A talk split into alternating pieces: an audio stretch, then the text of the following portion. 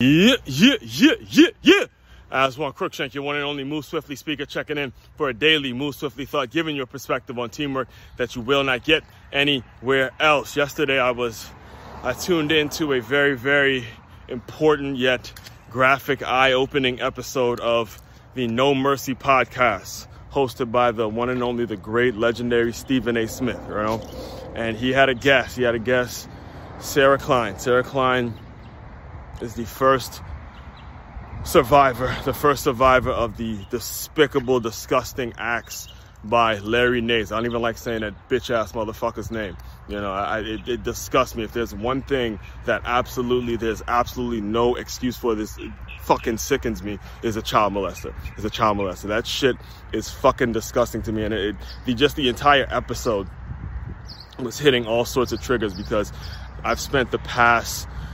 Man, I mean, it, it feels like over a decade now meeting women from all different walks of life. I mean, from grown-ass women to newborn babies to, to the ones that are just getting on their period, to the ones that have just gone through a divorce, the ones that are newly married, to the ones that have just met a new guy, broke up with this guy, is with the next guy. I mean, you name the type of woman out there, and I can guarantee you, Aswan Crookshank has had some sort of an interaction or some sort of a conversation with that type of woman. And the when, the, when you are in a uh, place like I am, and again, I grew up with an older sister. I stayed very close to my mother.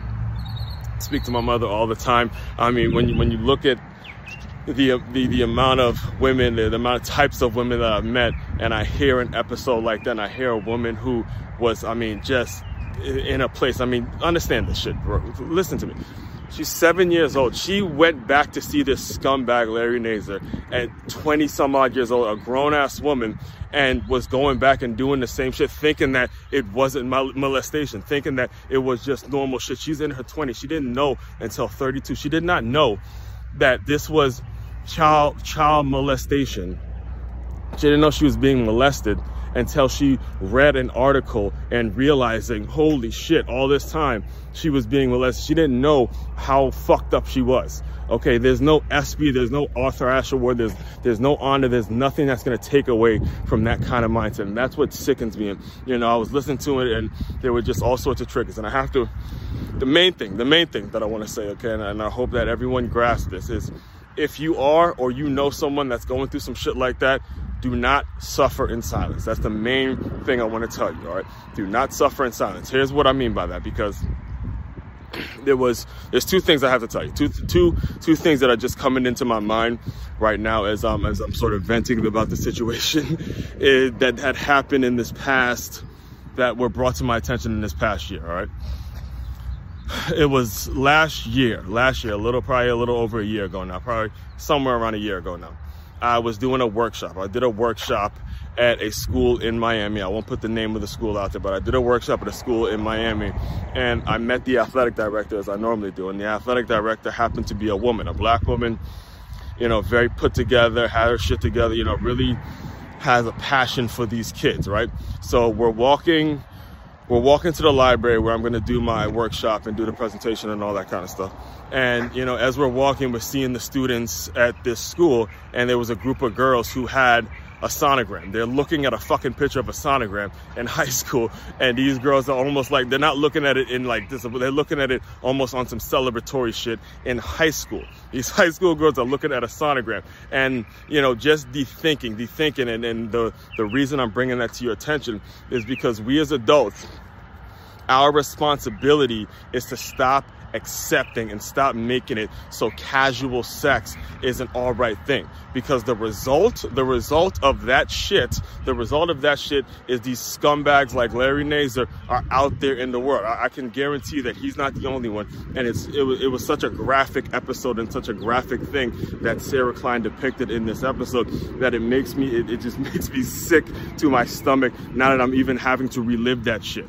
Because I have a niece. I'm around little girls that were around little K through K through five, fifth grade, K through fifth grade, from uh, I believe it's five all the way to close to thirteen year old girls every single day, and you see the innocence in their eyes, and to know how that bitch ass motherfucker snatched the innocence out of this to get a feel like just a copy. What the fuck? That's bullshit. All right, so that's one story. When it comes to the high school I went to, now I mean the high school that I was touring.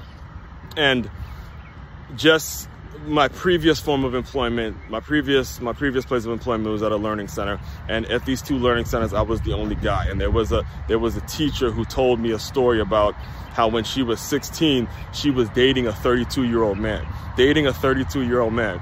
And she didn't, the only reason she found out he was thirty-two is because they happened to go to a restaurant and she happened to see his motherfucking driver's license. And that's what made it so she realized he was fucking, you know, twice the girl's age dating a sixteen-year-old. It's disgusting, guys. And the only thing I have to say today, especially after, you know, everything I've, I've vented out, is again, stop making it okay to have casual sex. And this this is, it takes both men and women, adult, mature men and women, to stop making casual sex okay. Because this is the result. Your kids, these young people, are suffering from it because you have made this shit okay. You got to understand how a scumbag like Larry Nassar is even able to get to this level, get to this mindset, get get past. I mean, and if you really listen to the episode, Sarah was talking about how the fucking coach, the gymnastic coach, the gymnastics coach that she had that let Larry Nassar around, They, they're to blame. They're worse. They're worse because there was no way that this motherfucker should have even been able to be around kids. How the fuck is he able to pass background checks and all that shit? How? You know what? Let me, all right, let me get off this. I'll, I'll do a full episode on this because it, this, this one is going to require me to really speak on it. So stay tuned for that. If you want to dive deeper into my world, the main website is make your move dot com, M A K E Y A M O V E dot com. One-stop shop for your teamwork and self-development needs. Aswan Crookshank, your one and only Move Swiftly speaker, checking out. You guys continue to move swiftly. We will talk more soon.